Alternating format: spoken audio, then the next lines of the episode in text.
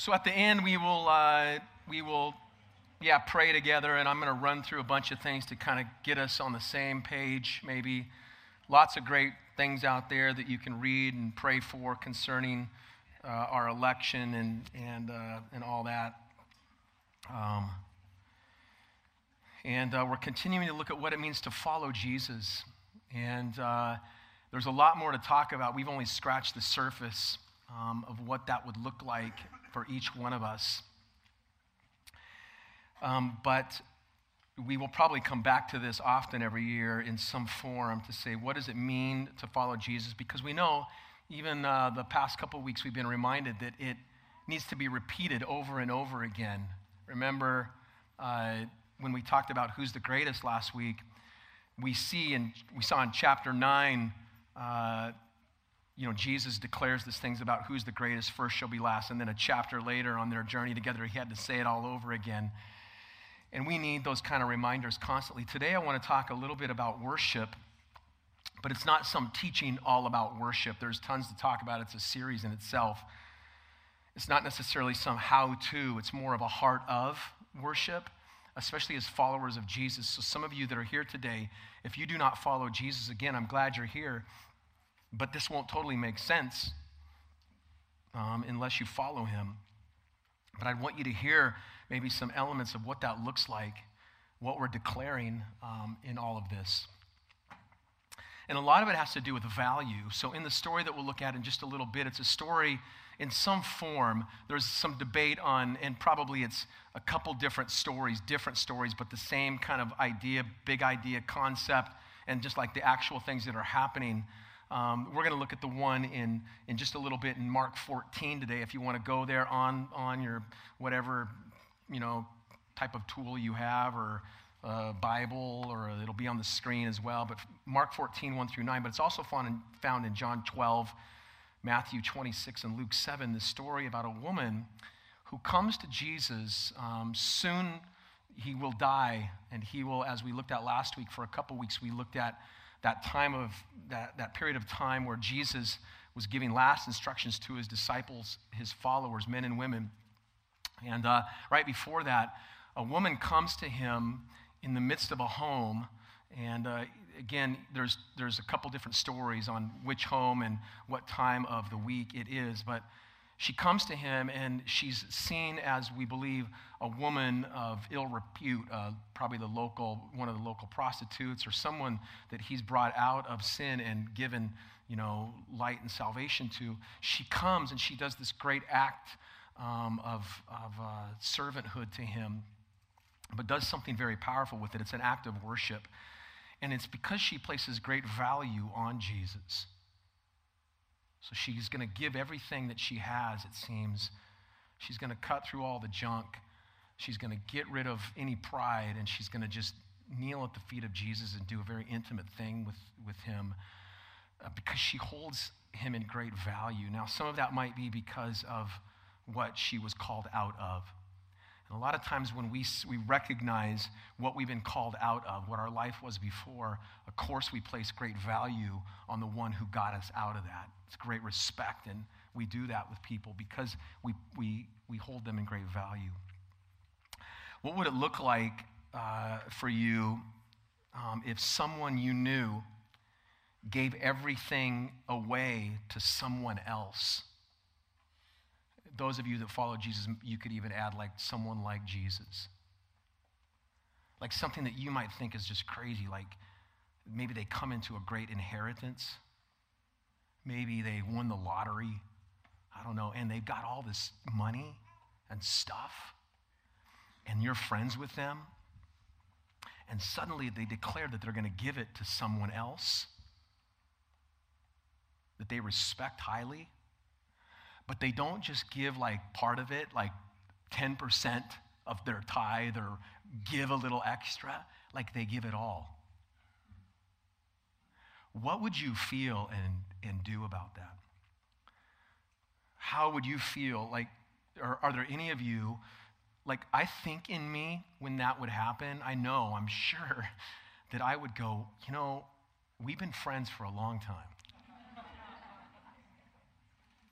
And how, how home like you didn't give me just a little bit.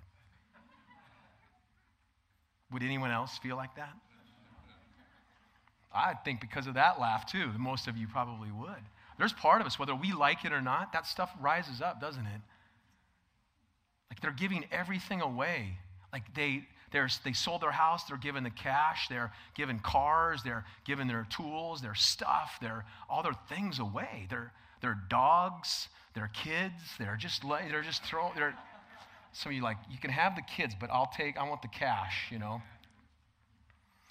It's something to think about right now because one of the things about us as followers of Christ is what we've looked at so far. One of the things that comes up constantly is it's a full committal, it's full commitment. It's it's all in when we follow Jesus. Now, many of us struggle with that. I, I do.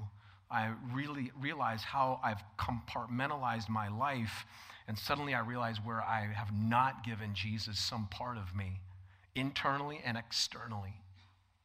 And so one of the things that a story like this does is it cuts to our hearts and lives to say, wow, what does it feel like when I see this happening, when I'm called to do this, when I'm, right? And what does it look like uh, for me in that situation?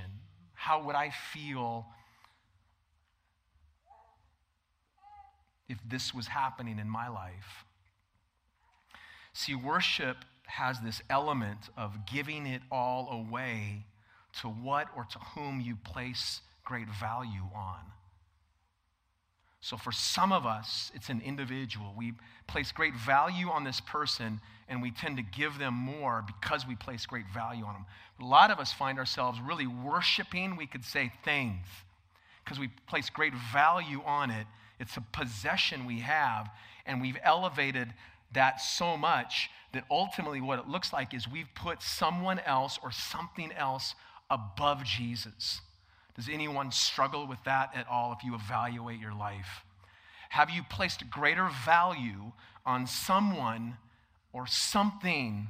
And this fits for followers of Christ. For those of you that don't follow Jesus, of course you're going to do that. That's natural, right? But for those of us that do, we've made a declaration of allegiance to him. He is priority number one. There are many other things that we can participate and have in life. That's not a problem. But what happens is if we place greater value on someone or something than Jesus, really that's our ultimate thing or person that we worship. It is. It is for me and for each one of us. So when I read a story like this and I realize that worship, it's not just an act or a thing we do or a song we sing or a place we go. It is how much we place value on something or someone. And so let's go to the story in Mark Uh, fourteen, I might pause a little bit in there to give you some other insight from John and the other stories. Um, but let's look at it together. Here it is on the screen. It's from the New Living Translation. It's from the Gospel of Mark, the four Gospels, Matthew, Mark, Luke, John. So the second half of the Bible. You can find Mark in there, and it's one of the, the four like, books that talk about Jesus. We've been looking at those as followers of Christ. And it says this, it was now two days before Passover and the festival of unleavened bread, these big celebrations where people are worshiping and remembering what God has done. The leading priests and the teachers of religious law were still looking for an opportunity to capture Jesus secretly and kill him. They don't like him. They don't like what he's been teaching. They don't like the way he's been leading people, what he's calling people out of. They don't like that he's given them a whole different way to live in life. That doesn't change today. People don't like it when we declare to follow Jesus because it's it's like a, you know, a one eighty. It's just a flip of how we are to live, how we are to act, what are we to do. And so we're learning that together, and they don't like this. And they say to themselves, let's not do it during the Passover celebration, they agreed, or the people may riot. We don't want to cause problems. We don't want to, you know, create any issues. We don't want the people against us. And so let's just watch when we do it. Let's wait for the opportunity, opportune time. And that's what the enemy does to us even today. Meanwhile, Jesus is still doing his thing. He's still ministering to people. He's still loving folks. Just because he's going to go soon and die does not change how he lives. And I think that's a great reminder for us. Just because tribula- tribulation, struggles, problems are coming, we know that. It does, should not change the way we live. Or if it is, it should be in greater energy put to following him. And so Jesus, it says, meanwhile, is doing this in Bethany at the home of Simon, a man who had previously had leprosy, another guy that is going to get it when we hold great value because he was healed. While he, Jesus, was eating, this woman comes in with a beautiful alabaster jar of expensive perfume made from the essence of nard. Now this is very important because, one, this alabaster jar is a very delicate thing. It could be carved. It's very beautiful. In its own right, it was probably expensive. It's filled with this very expensive uh, perfume. This, like some of you were selling the essential oils. It's like that, but very expensive.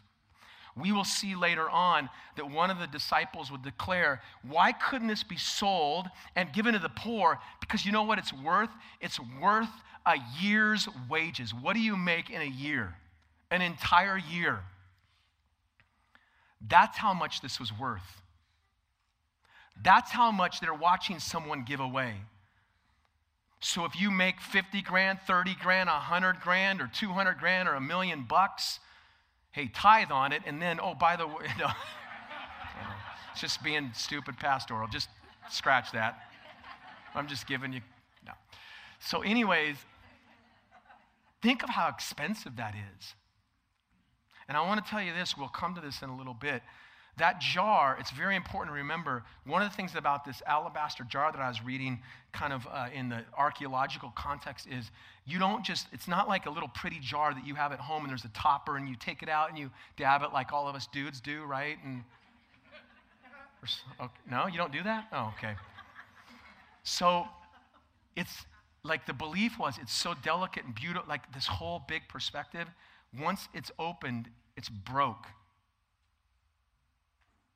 So hear me, that once it's broke open, it's fully, exp- it's open, it's done. You don't reseal it again. She's doing something so amazing that she's, she's willing to give everything that she's had, her dowry maybe, an inheritance she got. Maybe, maybe some came across this massive amount of money to save for her future. But she's found the pearl of great price. She will break open her life and be exposed for who she is, for what she's done, for who she is now, and there's no going back. And so this, this very expensive perfume, this, this essential oil, this beautiful thing with this jar, it says that she broke open the jar and poured the perfume over his head. One of the stories talks about this woman, whether it's the same story or not, we don't know. They're very similar, very close together. It says when, when she did that, she then took her hair, probably out of it all put up, because women would have needed to do that at the time, let it down, and wiped his feet with her hair. A very intimate thing, but again, she places so much value on what Jesus has done for her, who he is, and what he is about to do, that it is worth giving up everything for. She broke, breaks it open, she pours it over his head, not just on his feet, but it's, it's bigger too. A lot of those jars would have been like an ounce, so this is a lot of this. She anoints him, she... She does what he will do later, wash his feet, really, serves him, loves him, gives all to him. Some of those at the table were indignant. Now this is where we began to be exposed. Why waste such expensive perfume? Many of us would have asked the same thing. It could have been sold for a year's wages and the money given to the poor. So they scolded her harshly. But Jesus replied, and he said this, I love when Jesus stands up for people. He does it constantly in the Gospels. And listen, hear this. He does it to men, and he does it to women. This is very important to hear. He does it to people that were once the worst of sinners, and he'll do it for those sometimes that think they're so awesome and religious. He sticks up for her and he says, leave her alone. To his own followers, his guys, the guys that will be running the church one day. Leave her alone. Why criticize her for doing such a good thing to me? You will always have the poor among you. That's not going away. That's not going anywhere. And you can help them. This is a great thing for us to hear. You can help them whenever you want. Hey, you could give them all you have if you want. Quit criticizing her, but you will not always have me. They see, they hear, she already knows that there's a greater kingdom perspective, and we've been talking about that. We have to see something greater. God's kingdom perspective of who he is, what he does, how he feels about us, and then that's how we act out of that. She's done what she could and has anointed my body for burial ahead of time. She's seeing something down the road. She sees what he's about to do. She holds that in great value, that he will die for all humanity. I tell you the truth. Listen to this amazing phrase here, this, this line. Wherever the good news, the gospel is preached throughout the world, this woman's deed will be remembered and discussed. That is awesome. Let's talk about this for a few minutes here. I got tons of stuff. I don't want to like, uh, you know, give you too much, but maybe you want to write a few things down. I got some points to throw out to you. But remember, this is a woman holding great value. This is worship. This is a beautiful picture of what worship is and does.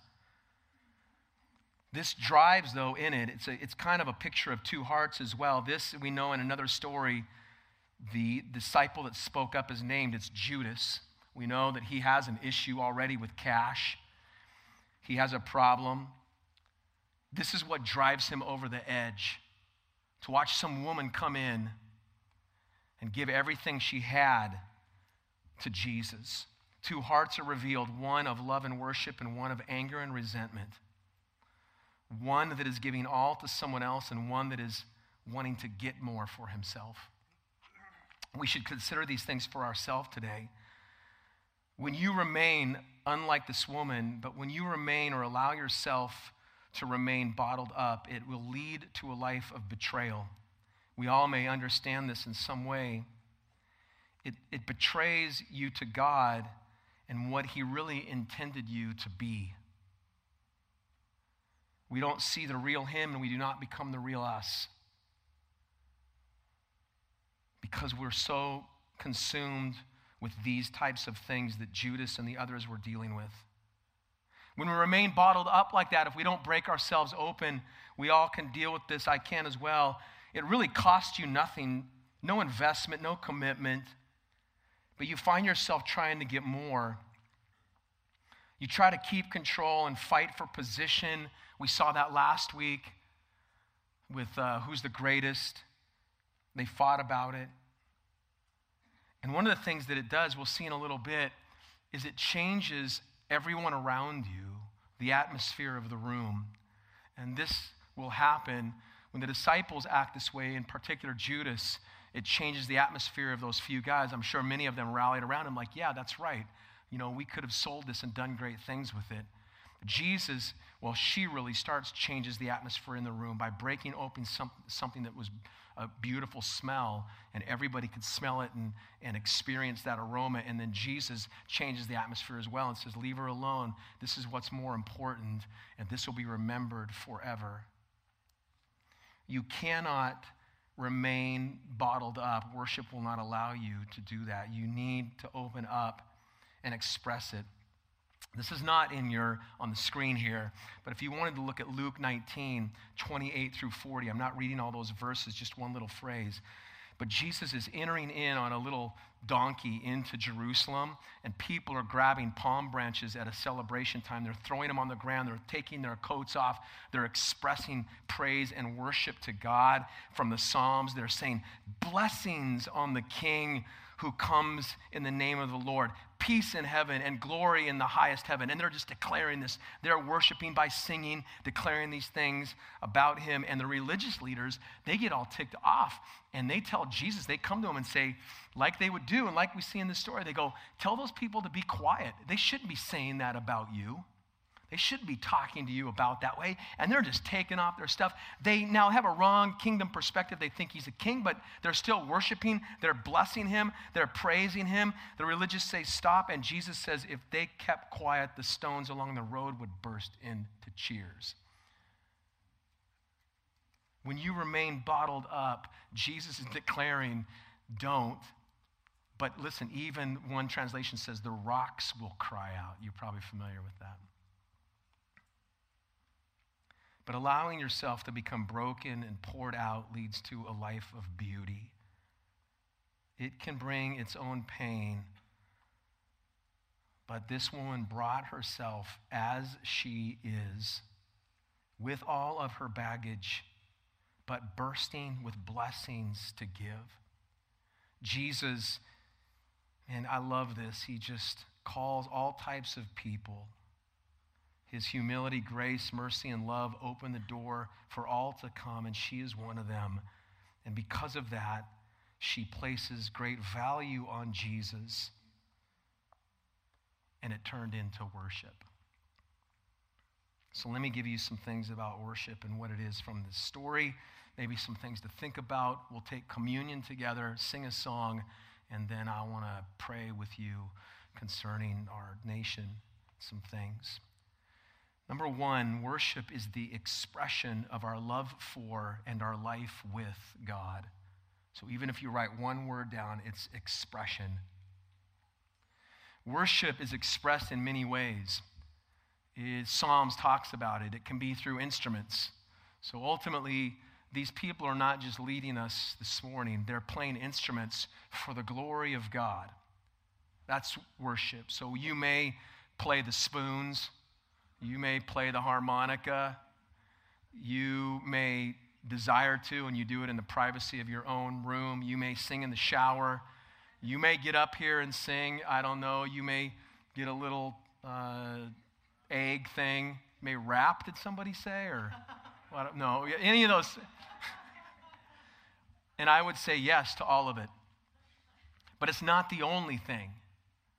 We've placed our worship into the category usually of singing in a building at a specific time.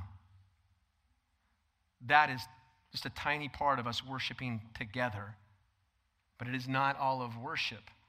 Worship is an expression, though, an expression of our love for and our life with God. It acknowledges who he is, what he has done, does, and doing, who we are in him, like what he says about you and me, that we're his beloved children, that I have steadfast love for you. What? You could go down the list. That, in many forms, an expression of worship.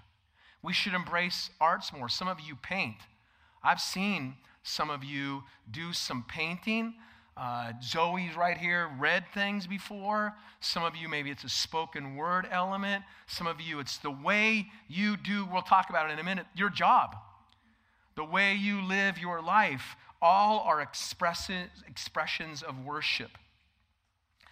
All of it to say it's placing great value on God. There's a little... Uh, parable that Jesus shares in Matthew thirteen. It's just a couple verses. It says, again, the kingdom of heaven is like a merchant on the lookout for choice pearls.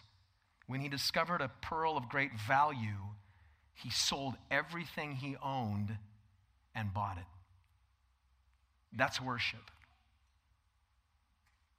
So one of the things that you could do is expressed to him through your voice, through the way you live life, the way you love, the way you sing, the way you act.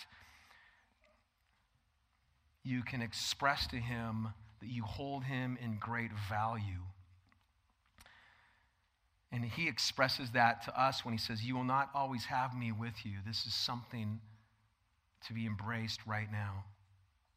And she places that value on Jesus and thus is willing to give it away. Now, when you do that, part of that expression is it may cost you. So one of the things about being a follower of Jesus, we've said it many times in various forums, that it may cost us. For her, it cost financially. There was a cost to worship that she expressed and was willing to give it all away. There was a cost socially. It cost her her pride. She let her hair down. I know that's an expression to maybe kind of be real, acted like, and she did that. She let her hair down, and she did not care what everyone else thought. She didn't care that they thought she shouldn't give it all away. She didn't care that it looked a little too intimate for everybody. She didn't care that maybe it was embarrassing that she just poured this beautiful perfume all over him. It's almost interesting to me. She almost didn't care what Jesus thought. I know she did. Of course, she placed great value on him. But Jesus received that. She just said, I, I have to give you all of me. And for some of us, that may cost us socially. We may look foolish. We may feel that we have something of such great value that we're willing to give it all away and we don't care what people think about it. Do I cher- treasure and cherish Jesus more than my pride? Maybe something that you ask yourself this week, this morning. She was willing to give away all she had, all her own hopes and dreams to embrace his for her. And not only does it cost everything, but it takes a total commitment. As I told you earlier, once she broke that open, it could not be put back together again. I think one of the things about following Jesus, it's a reminder in worship, is that when we give to him, when we break ourselves open and release all to him, the idea is that you're not put back together again. Can I say and declare that you're supposed to be put back together what? Better. Not because of something we do except give our lives to him, but it's because of what he did. He's taken care of sin. He's healing broken hearts and wounds. He's helping us and joining us in where we're at and where we need help. And that devotion can shape our lives. So one of the things to be reminded in this idea of expression in all of this, are, these are all expressions of worship to him. We do it continually. Hebrews thirteen fifteen says, therefore let us offer through Jesus a continual sacrifice of praise to God, proclaiming our allegiance to his name. Worship. It's an expression of our love for and life with God. But worship also then, there's something inward that happens. The other thing is it's the formation of our love and our life with God. Just real quickly, we are being formed into what he desires us to be, and part of that is by the way we worship him. So focus on that word formation. It's important not only to express to him, but to receive from him in worship. He's forming us into, developing us into followers, and we need that. Otherwise, we may never truly worship. And it's not just about feeling. So this just takes me for a moment to feeling. Worship is not about feeling. Now, it is expressing feelings to God for sure, but we don't worship just because we feel like it. We worship because we've declared what he's done for us, who he is, and our allegiance to him. I often come on Sunday, and I don't feel like being here, like some of you right now. You don't feel like you want to stay.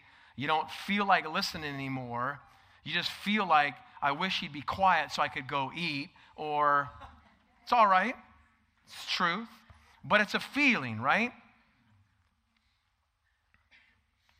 We don't base Value shouldn't on feelings. Eugene Peterson wrote that we are in worship developing feelings for God, not a feeling for God expressed in worship. I think I'm developing that. We are being formed, and worship is a part of that. He also said that worship does not satisfy our hunger for God. It whets our appetite. And that's important to hear, because if you've turned Sunday morning at ten a.m. to eleven thirty into your weekly worship time, then you're not truly receiving from God and giving to God what he wants and desires for himself and in you. This really only whets our appetite. What we're doing, even for a little bit on Sunday together, is redirecting and reorienting ourselves. We've said this many times. We will continue to say it, back to God. So a song this morning, or a proclamation of the word, or communion, or the way I watch you. Do you know the way that you come in and not just sit your butt in a seat, but engage with one another is worship. Encouraging, loving, even when you don't totally feel like it. I want you to embrace your real feelings. I don't want you to fake it. Hey, I need to practice that myself, because sometimes I want to fake it. But we want the truth, but we also want this proclamation of value on God to be expressed in a value for one another. So we come together and we're sometimes redirecting, reorienting ourselves back to God. We're hearing what he says and what he's saying to us. The other thing about worship, this is very important, is that it's a posture we take in response to our love for and life with God. It's not about a style, but about submission and surrender. A lot of us have turned worship into a style that we like. That's one of the big problems of the church. Always has been, always will be. Many of you in here don't like the style. You don't. I mean, don't, you don't have to say it out loud right now, but you don't like the guitar. You don't like uh, the dual. Now we got two keyboards or whatever going on here, you know. We got, right, drums. We didn't have drums. Then we do, right, and guitar. And there was a little electric stuff going on here today. Or you don't like someone's voice. You don't like the songs. You want it all to be hymns. And what happens is when we do that, we can have styles we enjoy. You can listen to that every day of the week in your car by yourself and sing as loud as you want. Pick out exactly what you like. But one of the beauties of coming together in real worship is probably God challenging us all to go, I don't like that style. But style does not dictate whether I worship or not. It doesn't. I have my own style that I like. And some of you won't like it. You won't even like some of the music that I play for myself in the privacy of my own truck. You'd look at it and go, you listen to that? Some of you have even found at times a more worshipful experience by some song that is not, quote, Christian, but it expressed the truth of your heart. And it directed, it's weird, huh? It directed you back to God. I'm all right with that. And I like a little bit of everything. Worship is not about a style, it's about a posture we take. This woman sat at the foot of Jesus and gave all to him, broke open her life, let her hair down. We don't need a building. We just need to become humble. It's not about where, but about who and how we worship.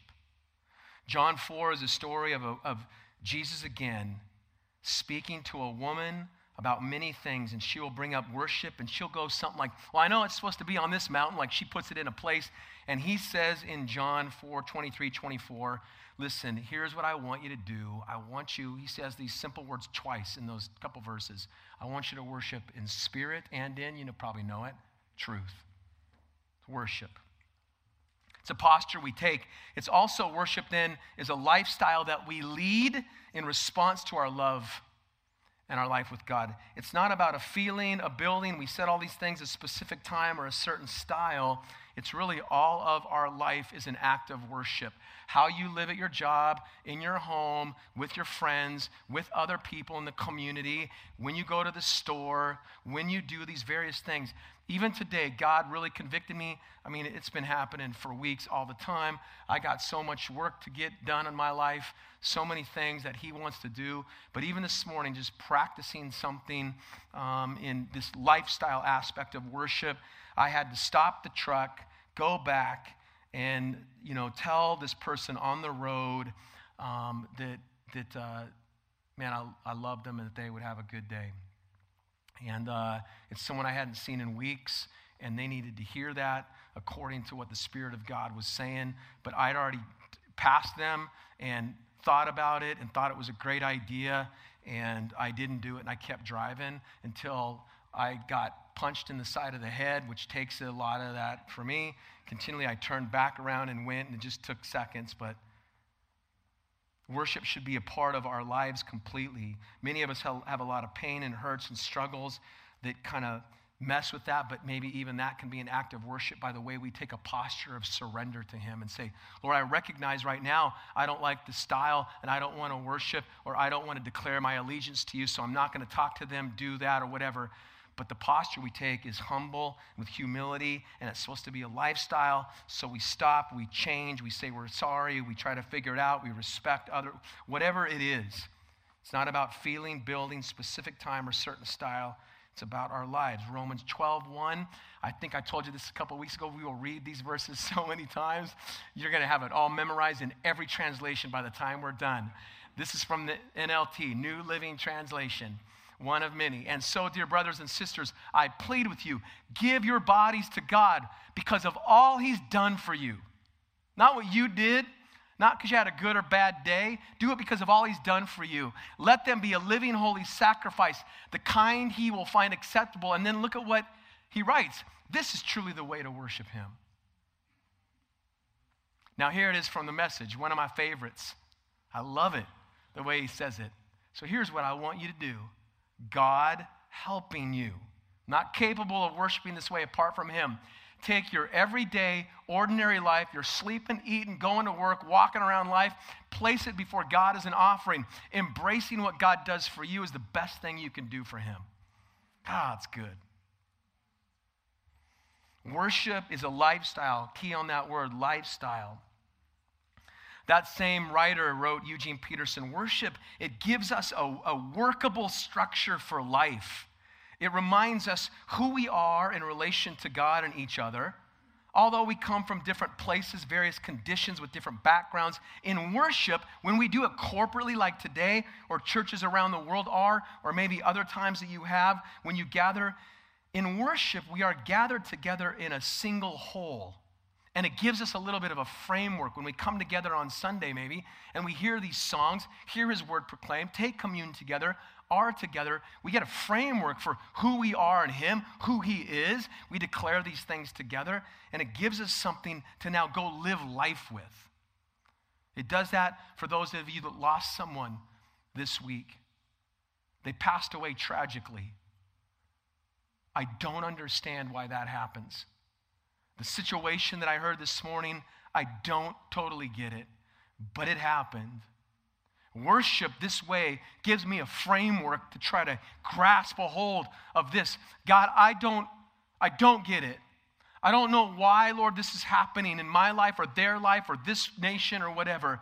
But this framework that I'm gathering from a community of people together, a worldwide community, it's given me a framework to say, but God, you are good, you are great, you are in control even though I don't get it.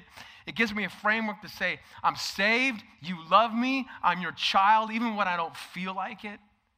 And it gives us framework on how to live life and how to operate in our jobs, and even though it's a struggle and hard for us. That's why it's important to do it in all of life, alone and together. Continually reorienting ourselves back to God in any situation. This one scripture in Habakkuk, and we're going to wrap up with one more thought, but Habakkuk three seventeen through nineteen says, Even though the fig trees have no blossoms, and there are no grapes on the vines, even though the olive crop fails, and the fields lie empty and barren, even though the flocks die in the fields and the cattle barns are empty, yet I will rejoice in the Lord. I will be joyful in the God of my salvation. The sovereign Lord is my strength. He makes me as sure-footed as a deer, able to tread upon the heights. Some of you, those words resonate with you. No blossoms, barren, empty, death. And those are real feelings and hurts. But worship says, even in that, it's true. It does not change it. It does not shove it aside. It does not declare that it's not true. It just says, even though these are happening to me, yet, yet, but I will rejoice in the Lord. The last thing that I want to tell you and give you some instructions is this, is that worship is a living presentation of the gospel that we share in response to our love for and life with God. The biggie in this story was this. This woman, it says it specifically in John twelve, we know that it would have happened here. When she takes this beautiful thing, she cannot help but pour it the entire big old alabaster jar. It was probably, her pride has to go away, but she takes it, she comes up to Jesus, she doesn't care what anybody thinks, she doesn't care about her past, what it looks like to others, what it looked like to them. She doesn't care that they're going, uh-oh, the prostitute just came in, uh-oh, it's gonna, she doesn't give a rip about any of that. She takes that jar, busts it open, it's over, it's done, I'm all in. She pours it all over his head. It runs down.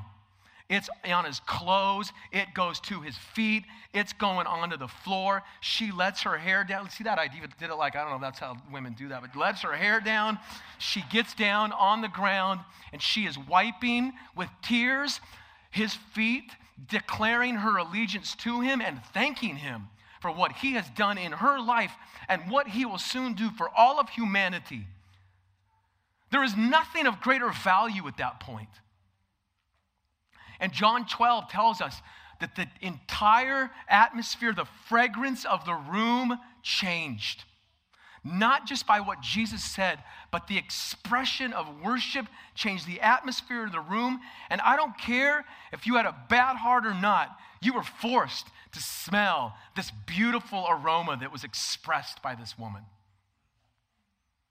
When we live this way, in an act of worship, it changes the atmosphere of the room.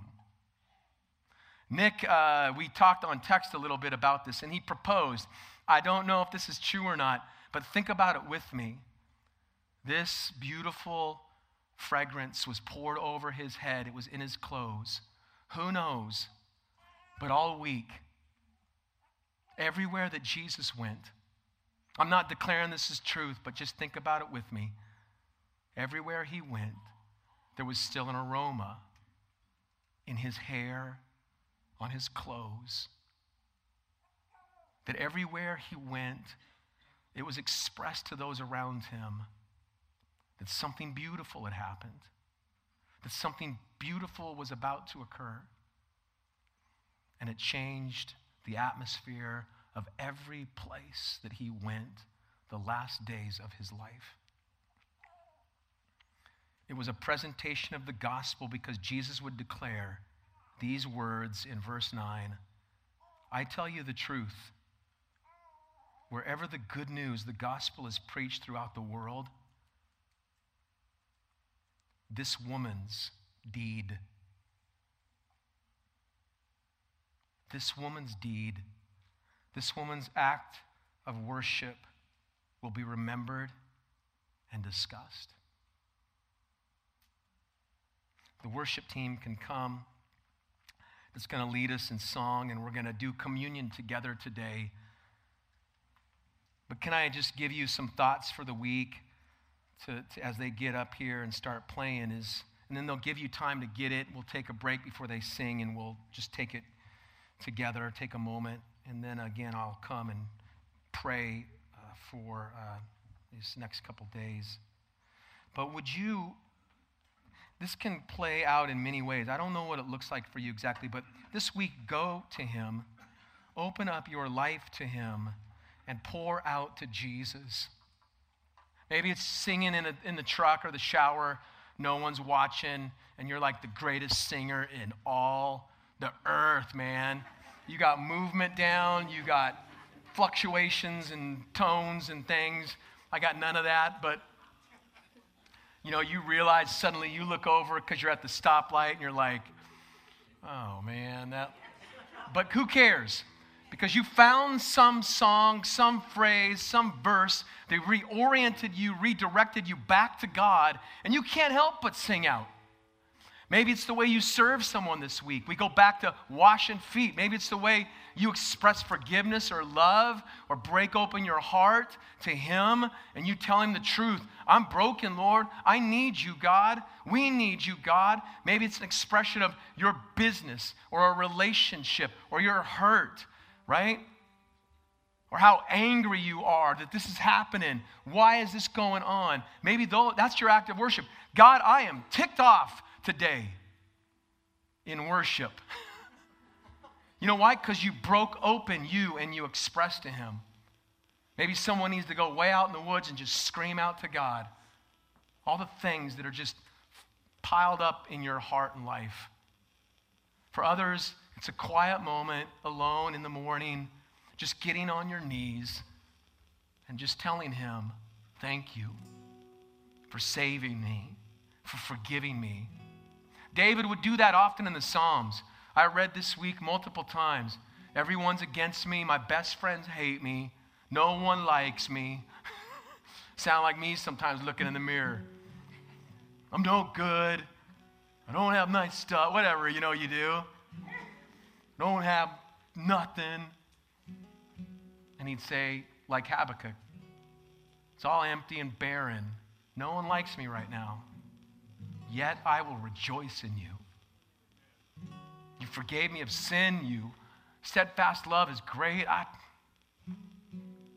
the moment you want to judge people this week or defriend them because you don't like what they did, then check yourself in light of the cross and what Jesus has done for you. And if you want to practice something, you know, this, you can do this in all of the Psalms. The Psalms maybe are the greatest worship writings of all time. Pick a translation out, read them. If you want to get some that are real specific to worship, there's tons, but this is more than seven days. But Psalms ninety through one hundred, there's ten. One a day, all of them every day. One, pick out one and read a verse. They'll talk about what worship looks like, and they'll talk about how worship's expressed, and they'll bring up emotions and things. And what I'd encourage you to do is just read them, like read through them, you know. You read one, and you can, uh, you know, you could even do this. Just, okay, Psalm ninety-eight. Sing a new song to the Lord. Maybe you stop right there. How easy this could be for you, and you worship him.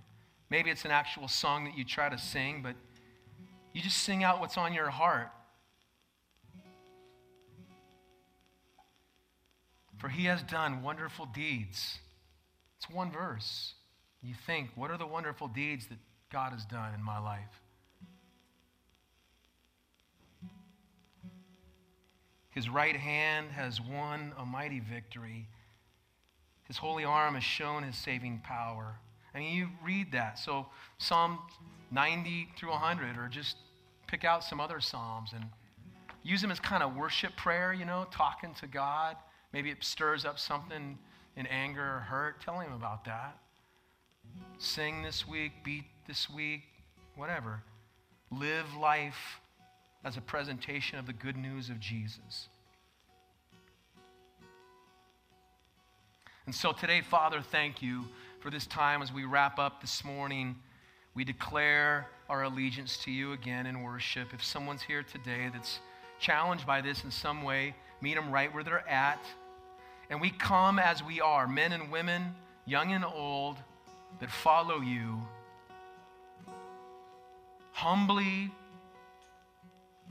submitting and surrendering to you, declaring that you are of greatest value, the pearl of great price, because of who you are, what you've done, and you declare us righteous and your children, and we we receive that today, and, and then we express it in worship. Right now, we'll take communion and sing, and we'll pray together, and we'll go live this out each day this week. So thank you, and we love you. In Jesus' name, amen.